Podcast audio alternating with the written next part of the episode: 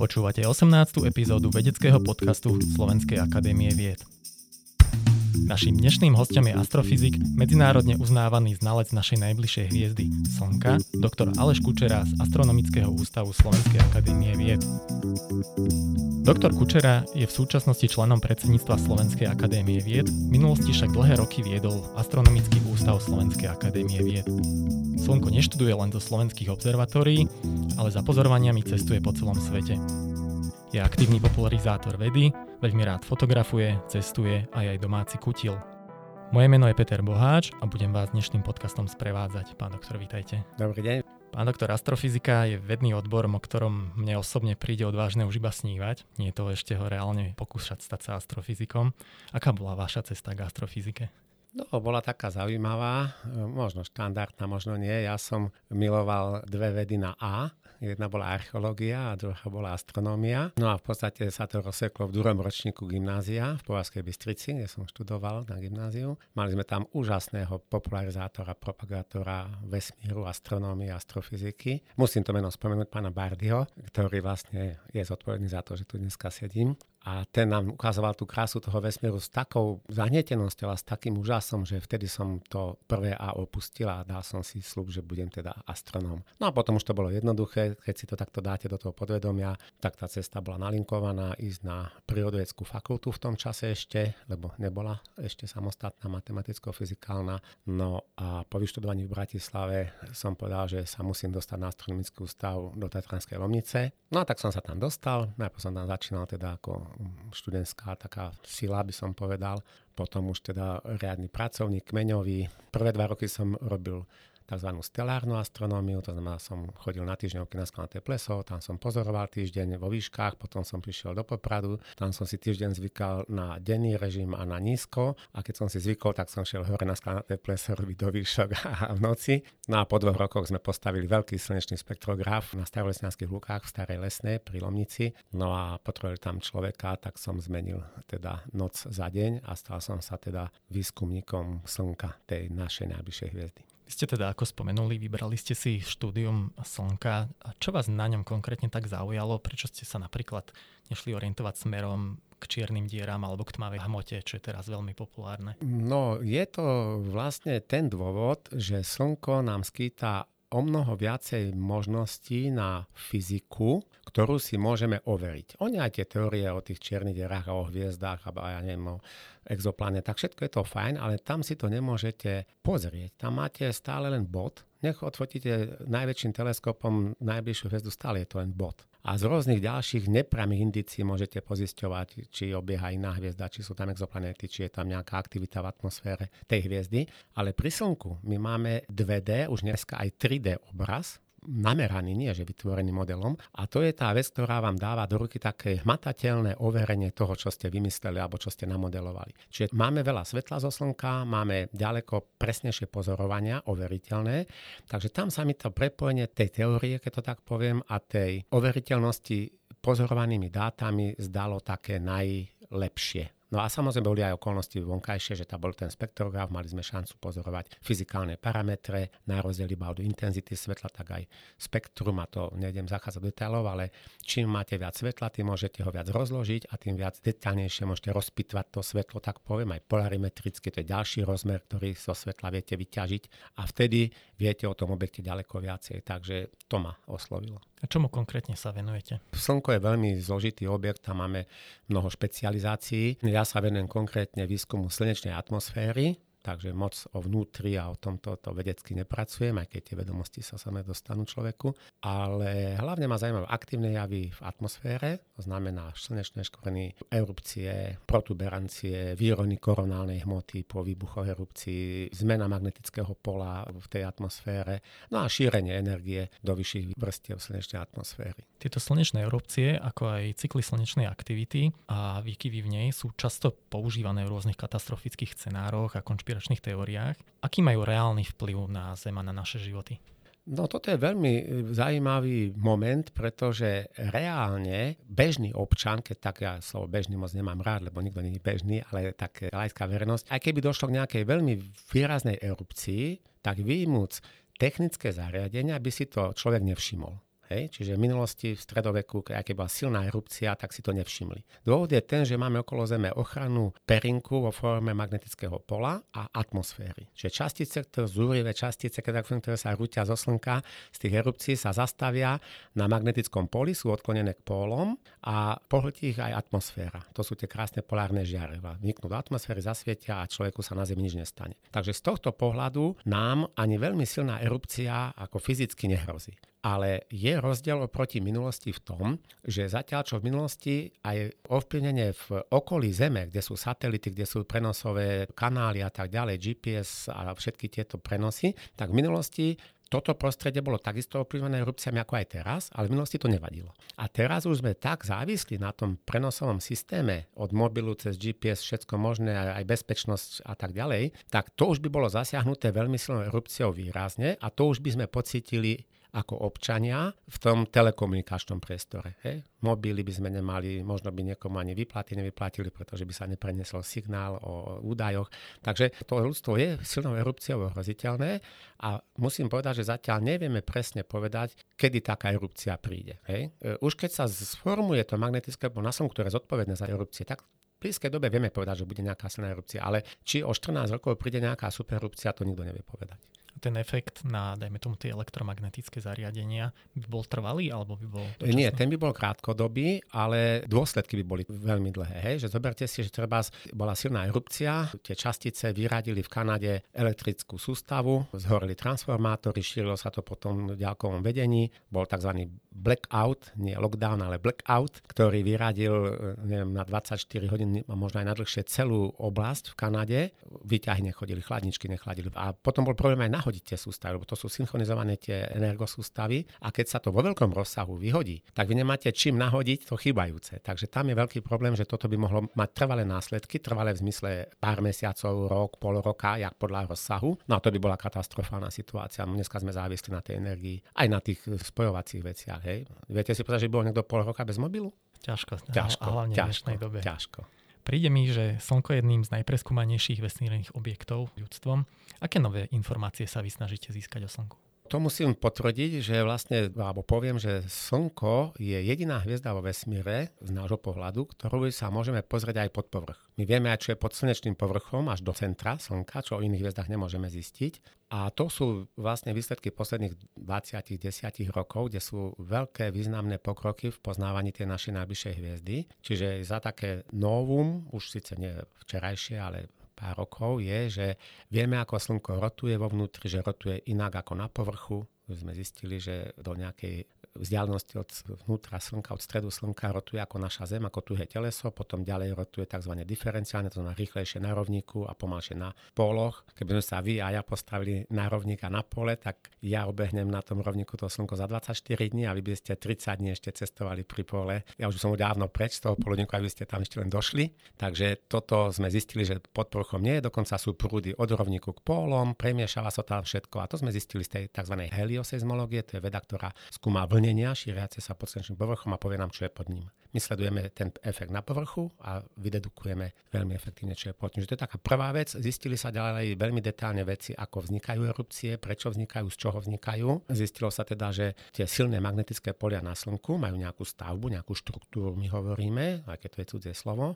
A sú tam rôzne pnutia tým pohybom na povrchu Slnka tej plazmy, naťahuje to tie siločiary magnetické, tie polia a nakoniec príde k stavu, že vlastne už je neúnosné únosná tá situácia pre to magnetické pole, ono sa prepoluje, urobí si takú pohodlnejšiu konfiguráciu, pohodlnejšiu stavbu a ten prebytok energie, ktorý je ušetrený, ten sa práve vyžiari ako silný výbuch. Prebieha to vo veľmi malom priestore. U nás na Slnku veľmi malom znamená povedzme 10 tisíc kilometrov, to je veľmi malý priestor u nás.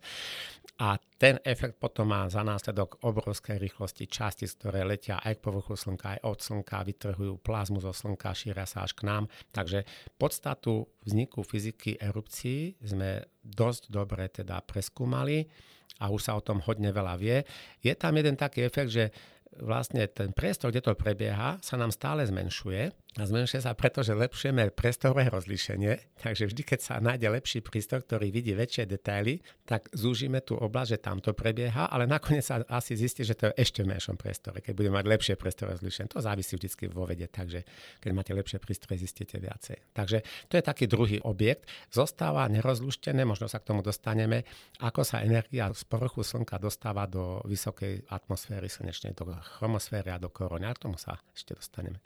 Dokáže vás stále slnko niečím prekvapiť? Jo, áno, áno, to vždycky. Najbližší príklad je, že sme si mysleli, že už vieme o slnečnom cykle skoro všetko. Boli úžasné predpovede, ako bude prebiehať tzv. 24.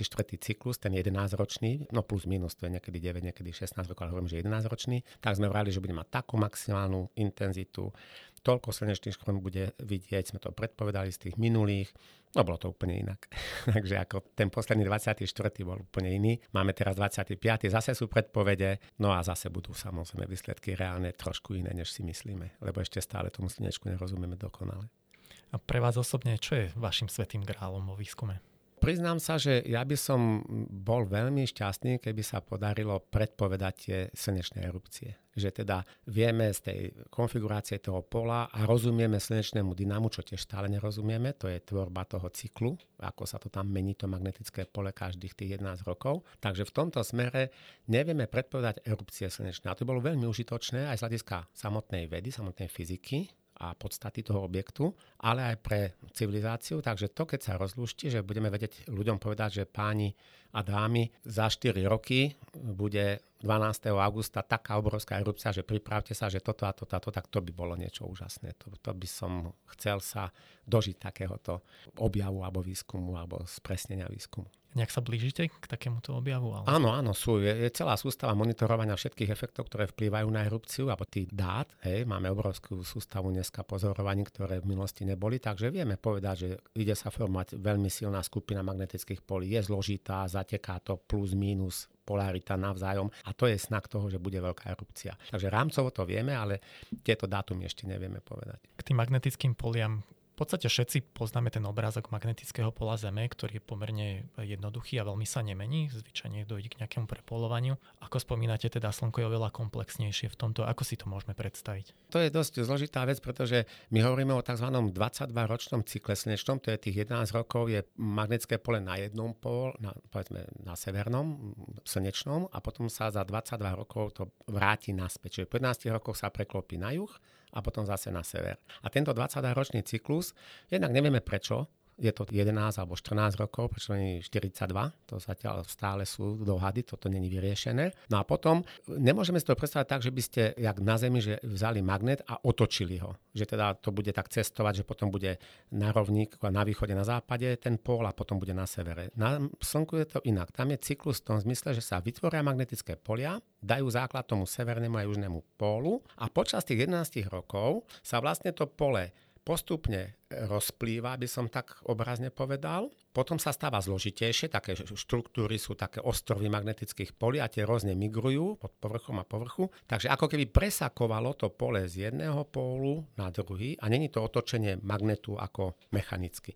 jak by sa dalo očakávať. Takže je to také difúzne presiakovanie toho južného na sever a severného na juh a to sa deje za 22 rokov približne. Takže je to ceste aktívnej oblasti. Není to bum a otočíme. Tak sa to nedeje. V jednom rozhovore s vami ma zaujala fotografia povrchu Slnka, kde bola znázornená slnečná granulácia a bola k nej priložená aj mierka v podobe rozlohy Slovenska, ktorá zhruba korelovala s veľkosťou tých granul. Čo tu vlastne vidíme? Čo to sú tie granuly? No to je veľmi zaujímavé. Aj tá veľkosť toho Slovenska je myslím, že príznačná. Na Slnku vlastne vyviera horúca plazma z podpovrchových vrstiev, ako keď varíte kašu Úplne presne, aj ten princíp je ten istý. Horúce sa dere hore a tým pádom tie stredy tých granúl, jak ich my nazývame, to sú stredy horúcich prúdov plazmy, ktorá vyviera na povrch. Čo sa udeje? Dostane sa na povrch, odovzdá to svoje teplo, tú energiu, hlavne vo forme žiarenia, čiže okamžite sa vyžiari tá energia, hlavne v tom svetle, čo vidíme, a ochladená plazma po krajoch tej granulky steká naspäť pod slnečný povrch. Je priťahovaná obrovskou priťažovou silou slnka, dokonca tak, že niekedy prekoná rýchlosť zvuku v tom mieste a vznikajú nárazové vlny. No a toto sa stále opakuje, na inom mieste trošku vyvretá nová horúca plazma a zase na inom a ten rozmer je približne 1000 km priemer, čiže Slovensko je taká malá, nepravidelná granula, aby som to upresnil. Španielsko je taká krásna granula, jedna, takže v Európe by ste mali asi, ja neviem, 17 granul, na celú Európu by ste položili. Z toho je vidieť, ak to slnko veľké. A ďalšia informácia, ktorá to pritvrdí, je, že keby ste zrátali v tom istom momente na slnku všetky granule po celom objeme, tak by ste ich narátali 2,5 milióna. Pritom 17 ich pokrie Európu. Tak si viete predstaviť, čo je to za kolos. A preto je to úplne malá hviezda. Len si povedzme, aký je rozmer Slnka v porovnaní s veľkosťou Zeme? Rozmer Slnka, tam je 700 tisíc km polomer, no a Zem má 6 tisíc, neviem teraz presne to číslo, takže obrovský nepomer. Neviem to teraz videliť rýchlo, ale viem, že má 333 tisíc krát väčšiu hmotnosť ako Zem, to číslo sa ľahko pamätá. No a je teda o mnoho väčšia, to sú vlastne 1,4 milióna kilometrov, hej, priemer a Zem má tých 6 tisíc niečo, takže to je obrovský rozdiel. Už z toho to je vidieť, že teda jedno Španielsko je jedno z 2,5 milióna granov granul na slnko. Ale presne to neviem ten pomer povedať. To sa dá nájsť v nejakých tabulkách. V akej fáze života sa momentálne slnko nachádza? To je tiež zaujímavá otázka, pretože to my vieme, ku podivu, lebo je to potvrdené tzv. štandardným modelom slnka, ktorý je špičkovo prepracovaná fyzikálna teória, ktorá je potvrdená do detailu pozorovaniami, takže jej veríme a z nej vyplýva, že sme asi tak v polovičke života slnka. Tie reakcie, čo tam prebiehajú a tá zásoba vodíka, ktorý sa mení na to helium, je v takom pomere, že v tom jadre, kde tie reakcie môžu prebiehať, nemôže prebiehať na povrchu, termokárna reakcia, tam nie je dostatočná teplota na povrchu slnka, takže v tej oblasti, kde to prebieha, tak tam je zásoba toho vodíka, aby to mohlo bežať na 10 miliard rokov a 4,5 miliardy už je odtedy, čo to teda začalo. Keby sme celé slnko mohli spáliť, tak by to bolo 100 miliard rokov, ten objem toho vodíka. No ale nemôžeme spáliť celý, takže len to jadro. Takže sme približne v polovičke. Niekto môže povedať, že tak povedzte presne, no tak 4,5 miliard miliardy a 10 a keď chcete tak 5 e, a 11, proste tam my sa z miliardov ako nejak nepárame. Takže ale približne v polovičke, čiže ešte máme nejakých tých 4-5 miliard rokov čas. A aký osud čaká Slnko? To je tiež tej teórie, z toho štandardného modelu to vyplýva, vy, potrebuje sa vodík, v tom centre dojde k takému repulznému výbuchu, by som to nazval, to znamená, najprv sa trošku slnko zmrští a potom sa tam zapáli krátkodobá reakcia, ktorá vymrští do okolia obrovskú masu tej hmoty. Tá plazma zahltí až dráhu Marsu, to znamená, aj Zem sa bude pohybovať vo vnútri atmosféry tej hviezdy, dojde teda k takému veľkému výbuchu, budem hovoriť, že je to červený trpaslík a potom postupne to jadierko, čo zostane, tak bude chladnúť, lebo už tam nebudú podmienky, aby mohla prebiehať tá zásoba tej energie, takže bude postupne chladnúť, postupne znamená niekoľko desiatok miliónov, 100 miliónov rokov aj viac a nakoniec vychladne na zvaného hnedého trpaslíka. Takže bude znieť taká nežiariacia masa, blúdiaca vesmírom. Ale to je až tých 4,5 milióna rokov, nemusíme sa bať. Máme čas. Máme čas. A aké sú vaše obľúbené fakty o Slnku? Obľúbené fakty o slnku, mne sa páči, to je taká krásny údaj, že aby sme si predstavili, že čo to tam v tom kotli, v tom strede beží, tak môj najobľúbenejší údaj je, že každú sekundu sa v slnku premení 700 miliónov tón vodíka na 696 miliónov tón helia a tie 4 milióny tón za sekundu sa zmenia podľa Einsteinovej rovnice na energiu a tá sa vyžiari. Tým fotónom, čo vzniknú pri tejto reakcii, trvá skoro milión rokov, kým sa prekľúčkujú a prebijú až na povrch Slnka a potom sa vyžiaria. Takže my teraz kontrolujeme, čo Slnko vyžaruje a z toho vieme, ako sa to tam dialo pred miliónom rokov. Není to ale úplne tak, ako som povedal, pretože máme neutrína, to sú častice, ktoré hneď ak vzniknú v tom strede Slnka pri tých istých terminových reakciách, vyletia zo Slnka okamžite, aké by to bolo vzduch. Oni majú minimálny zrážkový prierez, takže pre nich každá hmota je prázdno a za 8 minút doletia. A z toho počtu, ktorý k nám doletí, máme overené, že áno, taký počet tam má vzniknúť Takže tie reakcie sú asi správne popísané. Takže máme aj priamy 8-minútový dôkaz, čo sa tam dialo a niekoľko milión rokov toho, čo postupne preniká. A zaujímavé je, možno tá otázka napadne poslucháčov, že dobre, tak preletí to cez celú hmotu Slnka za 8 minút a cez ten priestor, tých 150 miliónov kilometrov, jak to, že to zachytíte, keď to neutrino si nič nevšimne? No to je práve tá zaujímavá vec, že zachytíme, to dokázali veci, to je pre mňa tiež ďalšia fascinujúca vec o Slnku, alebo tá o výskume Slnka. A toto je tak malý počet tých neutrín sa zachytí. Lebo väčšina teda si nevšimne ani ten detektor, ani tú zem, preletia cez celú zem ako cez nič. Pre takú predstavu by som povedal, nebudem zachádzať do toho, čo sa na čo mení, aké prvky alebo teda aké izotopy, ale predstavte si plavecký bazén 50 metrový, máte ho napustený nejakou detekčnou tekutinou, to názvem, nebudem hovoriť názov, a do neho lietajú miliardy neutrín za sekundu. Cez dlaň človeka preletí za jednu sekundu 7 biliónov neutrín. Ani si to nevšimnete. Ani jednou vás nezastaví. A v tom bazéne za deň zachytíme dve neutrína. V tom 50-litrovom bazéne zachytíme dve neutríny, zmenia tam nejaký chlor na argón a vieme, teda radioaktívne, vieme ho tam nájsť bázene nájdeme dve molekuly argónu a z toho vieme vyrátať, koľko sa má pravdepodobne zachytiť, koľko teda naozaj sa produkuje a z toho vieme vyrátať, že je to v tom slnku v poriadku. Tak toto je pre mňa fascinujúce. A tie detektory teraz už sú nielen bazény, to bol ten prvý Davisov pokus, teraz máme čerenkovo žiarenie na detekciu, obrovské detektory pod zemou, kde sú obrovské katedrály veľké a tam sa detekuje tieto neutrína. A to je pre mňa fascinujúce, to si aj ako vedec neviem predstaviť. Vy ste v podstate aj naznačili, že na rozdiel od mnohých experimentálnych vedcov vyskúmate objekt, ktorý je od nás vzdialený 150 miliónov kilometrov a teda ho nemôžete študovať priamo, ale takto nepriamo cez rôznu detekciu častíc a podobne. Aké metódy vy používate pri vašom výskume? No, tu na, možno trošku sa rozviniem. Ja som teda skúsený človek, keď to mám povedať tak pekne. Takže ja som začínal s registráciou len intenzity toho svetla slnečného, to znamená viac svetla, menej svetla z toho objektu, z toho objektu. A za mojej éry začala potom tzv. spektroskopia, to znamená, že sme to svetlo rozložili na dúhu známu a v tej dúhe sú ešte menšie úseky a tam sú také tmavé čiaročky, my ich nazývame spektrálne čiary a oni sú tam preto, že podľa prvkov, ktoré sú v Slnku, tak tam sa to prezradí v tých čiarkách, nejdem zase do detailov. No a my, keď máme to spektrum rozložené, tak vieme si tie čiaročky pozrieť, vieme ich tvár, vieme ich rôzne chovanie sa v čase, a z toho my vieme potom zistiť veľké množstvo fyzikálnych údajov o Slnku. Čiže tedy hlavná metóda je spektroskopia, že zo spektra zistujeme hustotu, rýchlosť, ako sa tá plazma k nám alebo od nás vzdialuje alebo blíži, lebo to sa dá tiež zistiť z tých posunutých spektrálnych čiar. No a posledná, najmodernejšia metóda, už 10 rokov, ale není veľmi, lebo tých prístrojov není veľa, sú hrozne drahé a náročné, je tzv. spektropolarimetria, to znamená, že to je výskum svetla, nielen z hľadiska tých spektier, ale ešte aj polarizácia svetla tam hrá úlohu, ktorá nám prezradí o magnetickom poli veľmi veľa na Slnku. No a tu sa pochválim, že na Lumickom štíte teda máme koronálny multikanálový polarimeter, ktorý je len u nás a na Havaji a vlastne slúži na zisťovanie magnetických polí v korone a to je najmodernejšia metóda spektropolarimetria. K tomu teraz, kto nerobí dneska spektropolarimetriu v Slnku, tak je druhá liga, tak to poviem. Takže vy patríte do tej prvej. Určite. Nielen kvôli tomu nášmu prístroju, ale naši vedci v oddelení fyziky Slnka majú mnoho údajov alebo dát aj zo svojich vlastných pozorovaní na družiciach. Vlastné experimenty bežia na družiciach vďaka našej dobrej medzinárodnej spolupráci a na veľkých prístrojoch máme tiež prístup na tieto spektropolarimetre a tiež si tam sami chodíme fyzicky pozorovať naše dáta. Takže my máme prísun dát pre astronómov slnečných fyzikov na Slovensku je najvyššej svetovej špičkovej kvality. To môžem zodpovedne tu napovedať. Ako ste už spomenuli, vaše observatória sa nachádzajú na naozaj výnimočných lokalitách, na skalnatom plese a na Lomnickom štíte.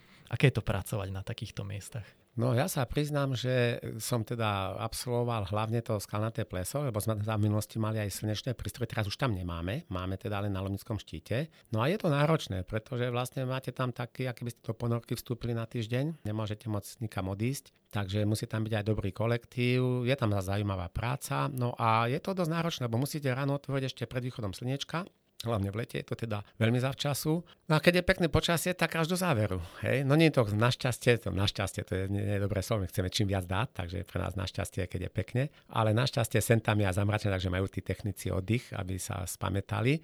Horšie je to napríklad na Kanárskych ostrovoch, kde máte zaručené, že bude celý tých 10 dní, čo ste dostali pozvací čas pekne. Takže tam od 7 do 7 proste sa nebaví nikto, že by špekuloval, že čo. Na tom Lomickom štíte našťastie teda tá stredoeurópska klíma není taká excelentná, tak si tam oddychnú, ale zase keď je dobrý pozorovací deň alebo dve hodiny, obyčajne ráno sú po východe slnka, kým sa prehrie to okolie a tak, to my nemáme radi, prehraté okolie, to tam buble ten vzduch, takže vlní sa, takže z toho rána tie dve, tri hodky, keď máte výborné podmienky a stane sa vám to za mesiac 4 krát, tak máte pol roka čo robiť s tými dátami aj rok. Keď máte špičkové dáta, lebo to obnáša spracovanie, interpretáciu, spočítanie vecí z toho, čiže to nie je len pozorovanie, že zapíšem a idem to publikovať, to by nám nikto nevzal. My musíme už naozaj sofistikovane tie veci pretaviť do informácií vedeckých. Stalo sa vám niekedy, že ste zostali zaseknutí hore v Tatrách? Mne osobne nie. E, ja som tam nikdy nebol zaseknutý, ale stalo sa mi, som bol zaseknutý v Lanovke 4 hodiny to bolo zaujímavé, lebo fakt to niektorých tak akože na tvrdo vynášali v polohe sedmo, polostuhnutých z tej lanovky to preženiem. Myslím, že historicky je známe, že myslím, že aj turisti na Lumickom štíte, že boli viac ako týždeň zaseknutí a museli tam existovať. Máme tam na to vytvorené tzv. NZ, ak sa hovorí, nedotknutelné zásoby, špajzy a máme tam aj priestory, sme s lanovkou v dohode, že aj keď sa im to stane, tak im vieme poskytnúť našu budovu, lebo tam sú dve budovy, málo kto vie, ale na Lumickom štíte sú dve budovy, naša a čas páči Ústavu experimentálnej z Košic a druhá je Lanovka, tak si vypomáhame. Takže stane sa. Mne sa to osobne nestalo našťastie. Môžu sa bežní návštevníci dostať do vašich observatórií? Áno, my už ich nepovažujeme za bežných, keď vás chytím za slovo, lebo to sú tí, čo sa o nás zaujímajú, takže to sú pre nás vynimoční návštevníci, všetci, čo prídu, ktorí chcú vidieť u nás niečo. A máme dni otvorených dverí, tak teraz je to úplne iné, tá korona to samozrejme teraz neexistuje, ale štandardne máme 4 krát dni otvorených dverí na Lomickom štíte, vtedy každý je vítaný, kto príde, dostane sa až do tých priestorov, ukáže sa mu všetko prístroje, vysvetlí. No a potom máme obyčajne v júni nie na to observatórium, ale v Starej Lesnej máme veľký nával exkurzí zo škôl a všetkým vychádzame v ústretí. A skalná téma takisto 4 krát do roka nejaké dni otvorených dverí. Inak je to zavreté, lebo to by vlastne sa nedalo pracovať. Keby tam stále kto zaklope vošiel, tak to nejde. Vy okrem infraštruktúry Slovenskej akadémie vied veľmi často navštevujete rôzne zahraničné observatória. Je to nevyhnutnosť pri výskume Slnka? Takto. Ja to rozdelím. V minulosti to bolo absolútna nevyhnutnosť, pretože ja mám takú skúsenosť, že dáta, ktoré som si nezískal a neviem, ako to pri tom pozorovaní bolo, čo haprovalo, čo sa podarilo, aké boli podmienky. Keď to neviem a mám to iba z internetu napísané, alebo to tam často ani nie je napísané, tak to nie je dobre. Lepšie, keď to získate sami. Takže sme často chodili na Kanárske ostrovy si sami na svoje kampane pozorovacie. Sme dostali čas pozorovací, to tiež není jednoduché, musíte súťažiť rozumným projektom, pozorovacím alebo návrhom, aby povedal, no tak toto nestojí za nič, to im nedáme čas pozorovací, lebo jedna, jeden pozorovací deň na tom najlepšom európskom teleskope ktorý má 1,5 metra priemer zrkadla na slnko, stojí 4,5 tisíc eur za jeden deň. Takže to sa tam s tým časom sa nešafári, ak sa hovorí. No a tým pádom prejdete tým komitétom, ktorý povie, toto je zaujímavý projekt, chcú zistiť toto, to im dáme. Máme e, na to európske projekty, takže nám to zaplatí Európska únia, našu cestu tam, jednému, dvom, trom, podľa toho, aký je to projekt, alebo ako je náročné to pozorovanie. A tie peniaze za ten teleskop, tú dennú prevádzku, tých 4,5 tisíca zaplatí Európska únia tým konkrétne Nemcom, ktorým ten teleskop patrí. Takže my vlastne tu nevykážeme, že sme získali za 10 dní 45 tisíc, ale získali sme ich, lebo vlastne za nás to zaplatila EÚ tým Nemcom. Museli by sme im to dať my. Takže takto my získávame ten pozorovací že chodíme si tam sami. A na družiciach berme buď dáta, ktoré sa získajú paušálne, tie sú prístupné, alebo Takisto povieme, tento týždeň chceme pozorovať túto nádejnú oblasť, možno tam bude erupcia a oni nám to pridelia. Presne si naplánujeme, čo, jak bude skenovať ten prístroj, kde bude nastavený, všetko to my ako kontrolujeme alebo navrhujeme a potom tie dáta sú pre nás a plus samozrejme aj pre komunitu, ale určitú dobu sú pre nás v zmysle, ja neviem, nejakých mesiac, že aby sme to mohli spracovať. A musíme ich aj spracovať, aby boli prežúvateľné aj pre tých ostatných. No to máme tiež vlastné pozorovania. A potom je databáza, Virtual Solar Observatory sa to volá. Tam sa vlastne dávajú všetky dáta, kto čo napozoroval, aby to tá komunita mala. Takže u nás v slnečnej fyzike není problém s dátami, že ja nedám, on nedá, ten mi nedal. Sú obory vedné, kde sa to hrozne chráni, lebo sú drahé dáta. U nás sú tiež veľmi drahé. Napríklad sonda SOHO, teda či to sonda bola v libračnom bode pri Zemi, lietala so Zemou okolo Slnka, tak tá stála 2 miliardy dolárov. Takže dáta z nej niečo stáli a boli okamžite prístupné všetkým. To bola podmienka financovania toho satelitu. Sú tieto dáta eh, prístupné aj amatérským pozorovateľom? V princípe oni sú na rôznych databázach, ale musíte napísať, čo s nimi chcete robiť. Oni vám potom pripravia taký balík celý, odkiaľ si to stiahnete, takže musíte vedieť, čo s nimi chcete. Nemôžete len takto, že dajte mi dačo. Hej. Ale sú v princípe prístupné aj amatérom, teda amatérom, aj záujemcom. Len to musíte vedieť, čo s nimi, lebo len tak, že si sadnú, a tak teraz si vypýtam dáta z OSOHO alebo z MDI, tak to nejde, lebo musíte vedieť, o čom to je, jak sa to spracováva, na čo to je, či musí tam ten odborný faktor vystupovať. Aké sú vaše obľúbené lokality pre pozorovanie? No tak tie Kanárske ostrovy, to je európska jednička, tam samozrejme to je bez debaty. Potom sú Havajské ostrovy, tam sa teraz otvoril ten najväčší svetový teleskop, 4-metrové zrkadlo, dvakrát zlepšil rozlíšenie na Slnku, takže zo 70 km rozlíšenia. Po 70 km sme nevedeli zistiť nič, teraz vieme nad 30, hej, čiže 30 je to rozlíšenie. Stále po 30 nevieme, čo sa tam deje, či tam nejakí trpaslíci nemávajú.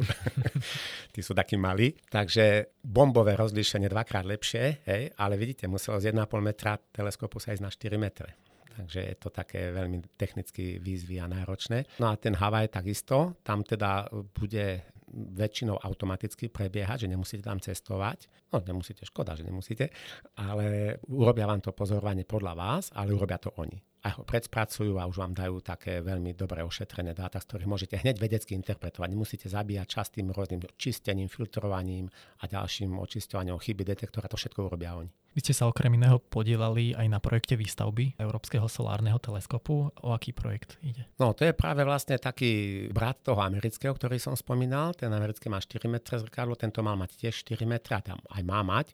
Je s tým trošku problém, pretože on má stať asi tak do 300 miliónov eur. Je to celoeurópsky projekt. My sme tam boli od začiatku ako partneri. Podiali sme sa rôznymi štúdiami aj rôznym vzdelávaním ďalších mladých ľudí, ako sa s tým bude pozorovať. A rôzne veci sme tam mali funkcie. Aj niektoré prístroje sa podielať na vývoji. No a je teraz trošku problém, pretože vlastne táto koronakríza a tie finančné veci a tak ďalej, takže není jeho osud definitívne istý v zmysle blízkej doby, myslím, bolo by pol roka a tak. Takže práve teraz bude prebiehať v júni hlavné sedenie o ďalšom napredovaní toho budovania, alebo teda tej prípravy. Ešte ho nebudujeme, ešte sa len pripravuje technicky. No a dobrá správa je tá, že je v tzv. ESFRI, to je zoznam významných európskych infraštruktúr. Tam je len málo projektov zo Slovenska, neviem či 3 alebo 2 alebo 4. A tento teleskop je medzi nimi. Bol zaradený aj v európskej mape ESFRI, že ako dôležitá infraštruktúra bol adaptovaný aj do slovenskej mapy dôležitých infraštruktúr. No a teraz práve ide o to, že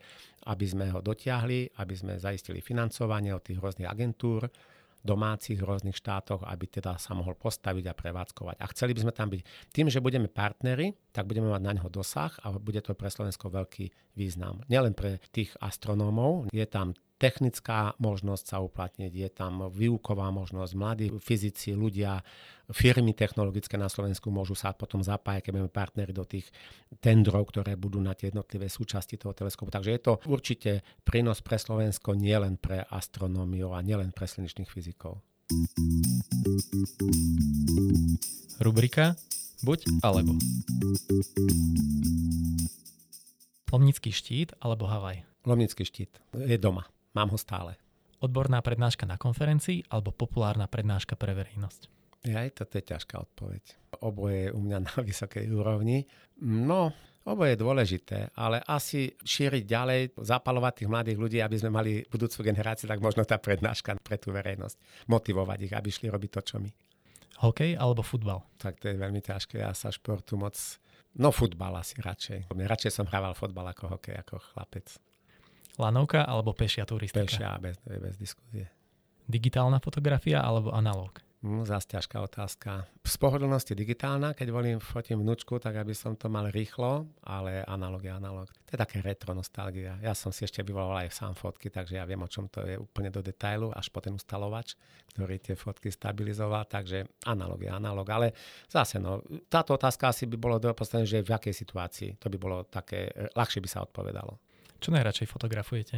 Tak prírodu, veľmi rád fotografujem prírodu, úkazy na oblohe, mám nádherné snímky, za pochválim lentikulári sa, také úplne krásne vyformované, ten šošovkovitý oblak, rôzne vzdušné úkazy, halo okolo slnka, tak a také zaujímavé veci, ale aj prírodu. No teraz najradšej fotografujem moju vnúčku, lebo to je nepreberný zdroj proste krásnych záberov, má rok a 4 mesiace.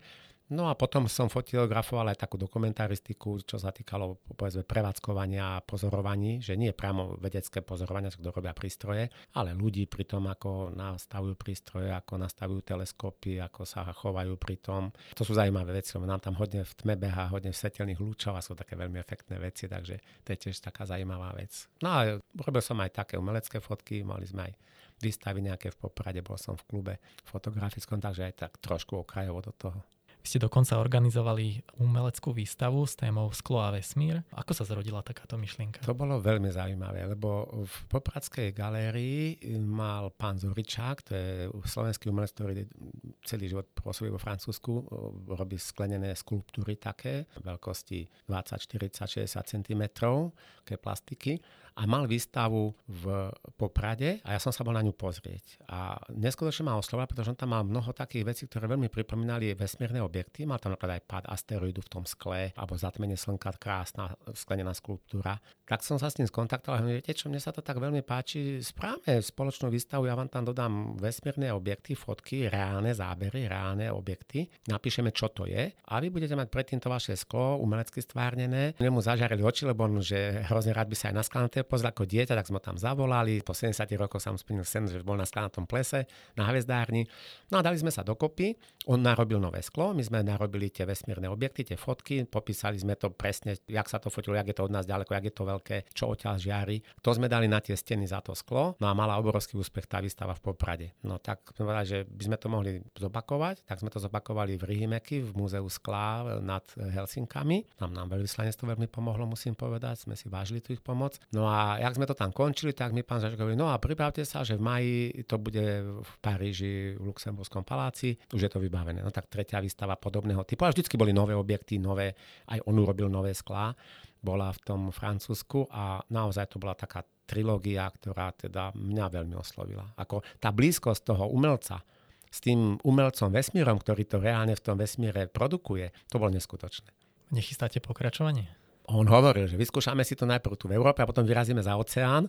No ale tak teraz sme vyrazili tak do záhradky, lebo vidíte, aká je situácia, ale je to otvorené. Je to zatiaľ teraz žiadnu konkrétnu termín nemáme, ale je to tak v tých mysliach otvorené, takže nevylučujem. Spomínali ste teda, že tam boli aj fotografie z vesmíru. Akým spôsobom oni vznikajú? Mňa zaujímajú najmä tie farby, pretože oni naozaj pôsobia veľmi neskutočne. Je to skutočná farba toho objektu, alebo je to skôr fantázia umelca? Aj, aj. Umelca nie, lebo to fotí fotografia kamera, ale jasné, je tam aj ten vklad ľudský. Vysvetlím. V podstate niektoré tie hmloviny a ďalšie objekty z našej galaxie hlavne sú reálne. To znamená, keď je tam ružová, je tam vodík, keď je to fialové alebo tmavomodré, je to horúca hviezda. Proste sú sú reálne. Tak by ste ich aj videli, keby ste si to mohli tak približiť, ak to približí ten Hubble alebo ďalšie. Potom samozrejme sú tam aj objekty, kde sú nereálne farby, pretože je tam napríklad odfotené rengenové žiarenie. Ako tá hviezda vybuchla a žiari v rengenovom žiarení, to my nevidíme. Čiže tam sa musí niečím to ofarbiť, aby ste to, čo je rengenové, videli vo farbe nejaké, ktoré my poznáme, ktoré mi rozoznáva naše oko. Takže tam sa treba, ja neviem, rengenovému žiareniu tvrdému, tzv. gamma dá modrozelená farba a mekému žiareniu sa dá oranžová farba a vieme, že ani jedna není reálna, že to nežiari v oranžovej farbe, je to umelá farba. Ale to je tam vždy napísané, že je to kompozitný obrázok z rengenovej družice, z vizuálnej družice, z takej družice, z rôznych alebo z rôznych kamier a táto odpovedá tomu, tá tomu, tá tomu. Takže to je umelé ale sú aj objekty, ktoré by ste tak videli naozaj, ak sú odfotené tak krásne. V podstate viditeľná oblasť elektromagnetického žiarenia je zhruba 400 nanometrov. Áno. Čiže my keby sme videli, dajme tomu aj výče alebo UV oblasti, tak ten vesmír by bol v podstate veľa pestrejší pre nás? Áno, áno. My keby sme videli hodne do UV, do ultrafialového alebo veľmi ultrafialového žiarenia a zase aj do infra, tam už to potom prechádza do rádiových vln, že tak tam už skôr počujeme, než vidíme tieto ukazy. Tak by som generálne povedal, že keby sme sa dostali s našimi očami silne pod tú fialovú oblasť do toho ultrafialového žiarenia, alebo ešte takého začiatku rengenového, toho dlhovlného rengenového to poviem, lebo čím kratšie potom sú viac energetické tie vlny, tak by sme videli ďaleko pestrejší vesmír v zmysle jeho aktivity, pretože tie horúce objekty, aj na Slnku, čo je najzajímavejšie na Slnku, je horúce, vybuchujúce a to žiari práve v rengenovom a ultrafilnom žiarení. Čiže to my vieme len z tých družíc, alebo teda len z tých vlastne združiť, lebo na Zem to nedopadne, ale keby sme to mohli vidieť očami, tak by sme videli ďaleko lepšie divadlo aj na Slnku, voľným okom, do prístroja, keby sme sa pozerali, a aj vo vesmíre. Čiže takto nám to prosekujú tie fotografie toho teleskopu a tak, ale mali by sme zaujímavejší vesmír. No a keby sme videli rengenovými očami, že by sme videli rengen, tak by sme videli slnečko v úplne inom obraze. Vôbec by nebolo také gulaté, ako ho poznáme, bol by taký zemiak šišatý a úplne inak by sme o slnku hovorili, keď sme mali rengenové oči. Vy vďaka vašej práci veľmi veľa cestujete. Cestujete aj vo voľnom čase? Áno, ja milujem cestovanie, teraz som sa musel ukázniť ale rád cestujem. Ako, máme také by som vychytené destinácie, kde sú hrady, zámky, staré alebo prírodné úkazy, kaňony. Človek hodne videl aj služobne, samozrejme, to sa neobyšlo a tým pádom som si niekedy aj na služobnej ceste povedal, tak tu ešte prídem, ešte to a to a to si pozriem a potom sme to v rámci dovolenky zrealizovali s manželkou. Aké sú vaše obľúbené destinácie? No to keď poviem, tak neviem, či sa nebudú smiať ľudia. Napríklad Osiacherze v Rakúsku. To je jazero pri Klagenfurte alebo pri Vilachu. Prenádherné jazero, chodí tam parniček starý, idylka, klíder, takže to je taká destinácia, čo asi neviem, či veľa ľudí osloví. Tak aj na Havaji je pekne, samozrejme, tam ostrov Maui je úplne prenádherný s tými plážami pieskovými a tak to je zase úplne z iného súdku. Hrady, zámky na Lojre, to je zase ešte iný súdok úplne, kde teda vidíte tú históriu. Vidíte, že kopa veci, čo si myslíme, že sú nové vynálezy, tak dávno v tých hradoch a zámkoch používali, takže aj to je také poučenie. Takže rôzne. Aj také leháro, jak sa vraví, ísť si oddychnúť na pláž niekde na týždeň len tak podážniček. A keď my nevydržíme celý týždeň, musíme v stredu spraviť výlet v stred týždňa niekam, lebo som nevydržal ležať týždeň. A tak, takže rôzne všetky možné kombinácie destinácií, by som povedal. Keď hrady a zámky máte aj na Slovensku, teda čo robiť? No, ale máme, máme mapu, máme knižku Hrady a zámky s mapou a už je to tam dosť odfajkané. Aj v Čechách dokonca sa musím pochváliť. Takže zostávajú nám tam nejaké teda biele miesta, ale zaškrtávame to ako poctivo. Ideme na to. Ste mi o sebe prezradili, že doma rád majstrujete. Čo je také vaše najväčšie hobby? Tak s drevom rád robím rôzne stoly, poličky, na záhradke sa vždy niečo nájde. Aj som murárčil, samozrejme, podľa svoje sme si kúpeľku stavali a tak v byte prestavávali. Deťom som nábytok robil a také veci, takže rôzne veci. Aký bol najväčší projekt, do akého ste sa pustili? To bola asi tá prestavba kúpeľne v tom štvorizbovom byte. To išlo všetko von, že ste od dverí videli až k oknu, bez celého jadra. Od znova všetko postaviť, aj so sprchovým kutom, s so všetkým, takže to bol taká výzva. A to ste byť hodne šikovný sa toto No tak priznám pustiť. sa, že vodu som ja nemontoval, vodu mi kolega pomohol, ale všetko ostatné vrátanie, odtokovanie, všetko som si spravil sám. Čo robíte, keď máte trocha voľného času, napríklad sobotu ráno? No spím. To je bez debaty. Keď mám sobotu ráno voľno, tak spím, ale potom samozrejme po raňajkách. Tak máme záhradku, takže každá voľná chvíľka je fajn ísť na záhradku. Chodíme aj takto do divadla v Košiciach, vybehneme, to nie každú sobotu, ale keď sa dá, manželka je v tom ešte aktívna, ona sa mi stará o tú kultúru, musím mu pochváliť. Ja som taký samoraz, ale ona toto, toto, toto, to, taká výstava sa otvára, tam ideme, tam ideme a ja som veľmi vďačný, pretože ona sa v tom vyzná a vybere naozaj také nugety, keby to tak povedal, zlaté ktoré stoja za pozretie a za vypočutie si, takže veľmi toto mám rád, že sa o to stará. No a záhradka, to je obligum, to sa chodí stále tam je čo robiť. Teraz, keby ste dostali nečakanie hodinu voľna, čo by ste robili? Kde? Teraz zrovna? Zrovna teraz. Šiel by som dať dobré kapučino tam k nám, lebo tam sa robí dobré.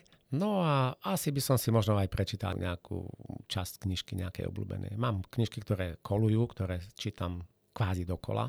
Raz za rok si otvorím, mám to páči tie veci. No a sú nové výzvy, že čítam knižku, čo mi niekto doporučí alebo narazím na ňu a tak.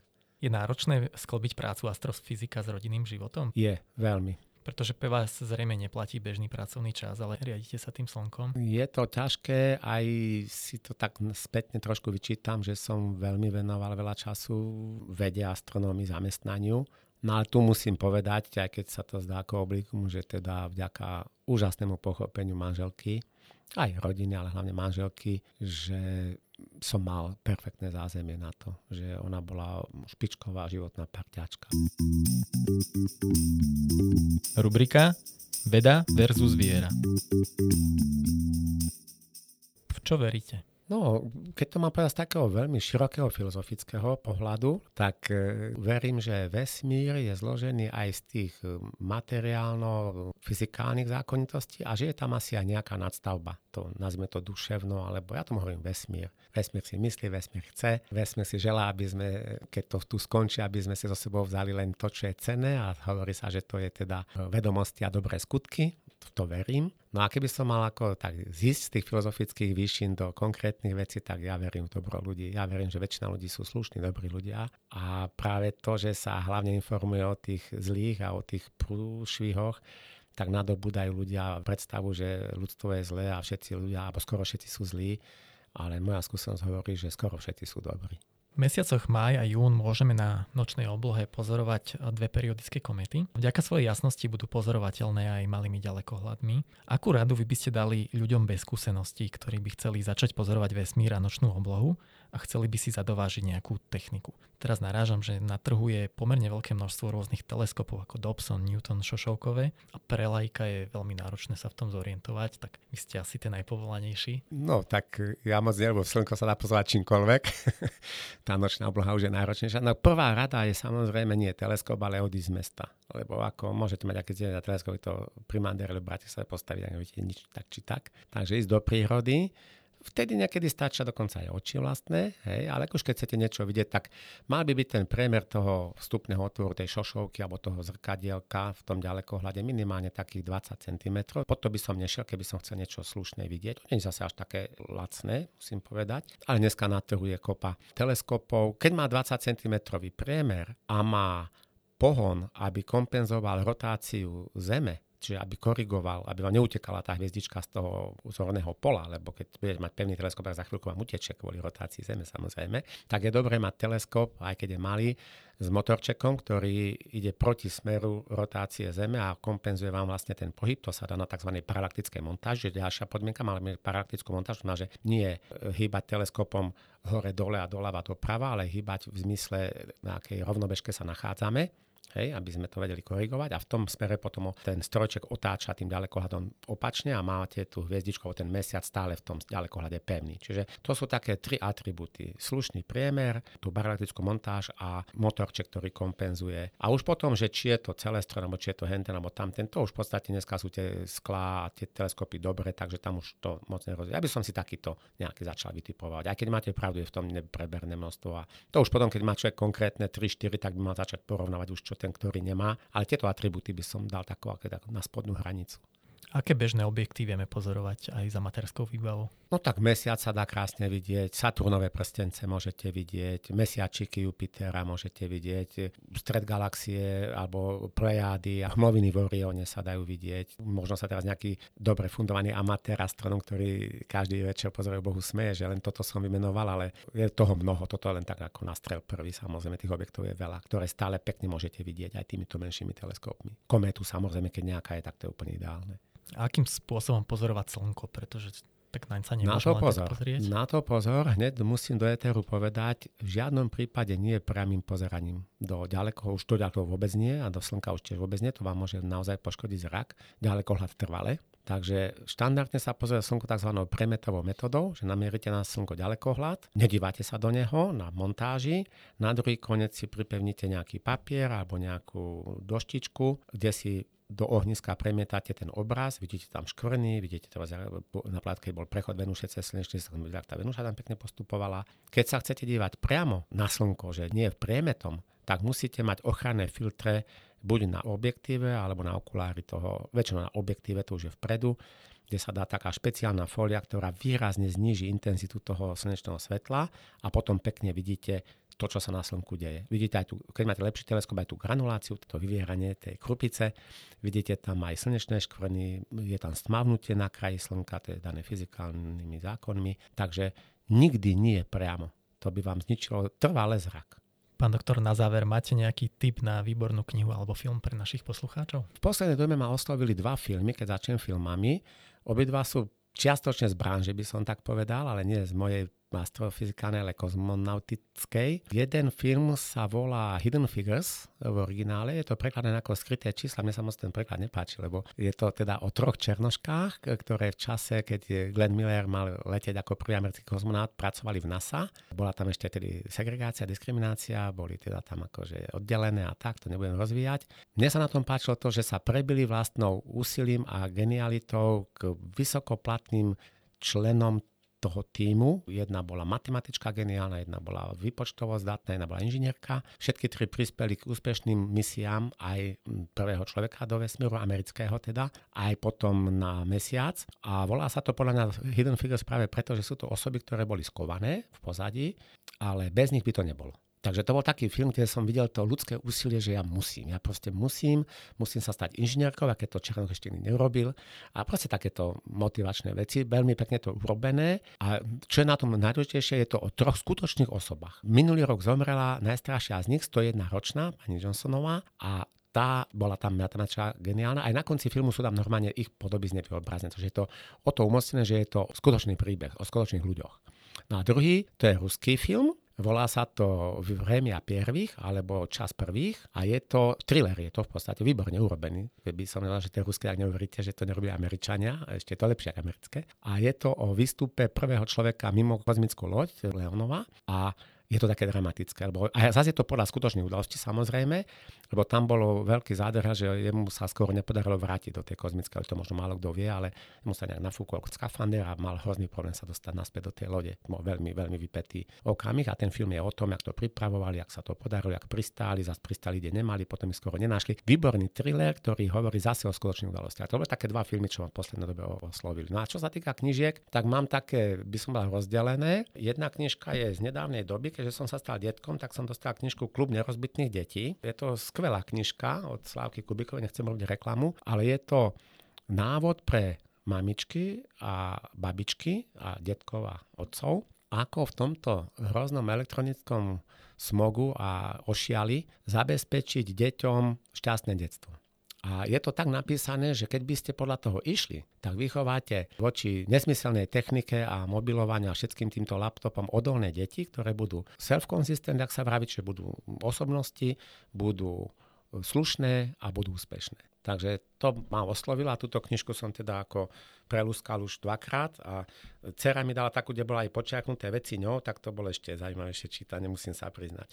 No a z hľadiska minulosti, tak mám tu na jednu pre vás, to je od Richarda Bacha, sa to volá Čajka a Jonathan Livingston. Je to pre mňa taký príklad, možno aj mňa, že je to jednoduchá knižočka, ktorá hovorí, že jedna čajka sa nespokojila s tým, že bude sa len byť za potravou, za to plávajúcou loďou, kde tie ryby zahadzujú a tak ďalej, ak celý kredel, ale že bude zlepšovať svoj let, bude skúšať rôzne figúry letové, bude to dovádzať do dokonalosti a chce aj niečo viac, len sa naháňať za to potravou, keď to tak poviem ľudsky. A samozrejme bola odsúdená krdlom, pooperovali s ňou, vystrnadili ju, musela sa prebíjať sama tam niekde na útese chuďatko. A končí to práve tým, že dosiahla určité krásne zadozučinenie a určité úspechy práve tým, že sa nespokojila len s tým bežným plynutím života. A to je v podstate aj o človeku to tak je, že keď sa rozhodnete teda niečo navyše spraviť, tak vás to obohatí. A tá knižka je presne o tom a bola to taká návod na to, ako by som sa mal v živote ako vedec chovať, že teda chcem niečo viac, než len reprodukovať niečo, čo je. No a potom tu mám knižku najútlejšia zo všetkých od Žána Giona a je to Muž, ktorý sadil stromy. Je to veľmi jednoduchá knižka s úžasným odkazom. Chodí chlapík vo Francúzsku po holiach, každý deň zasadí 100 stromov so žaluďou a chodí, chodí, chodí roky po tých oblastiach, kde vymizol život a postupne tie stromy vyrastajú, začnú sa tam tvoriť pramienky, voda, jazierka a postupne sa tam vracajú ľudia. Takže taký odkaz proste, že takto to robiť treba. Tak toto boli veľmi inšpiratívne tipy. Som rád, že tu padla aj moja obľúbená knižka Muž, ktorý sadil stromy. Fúha.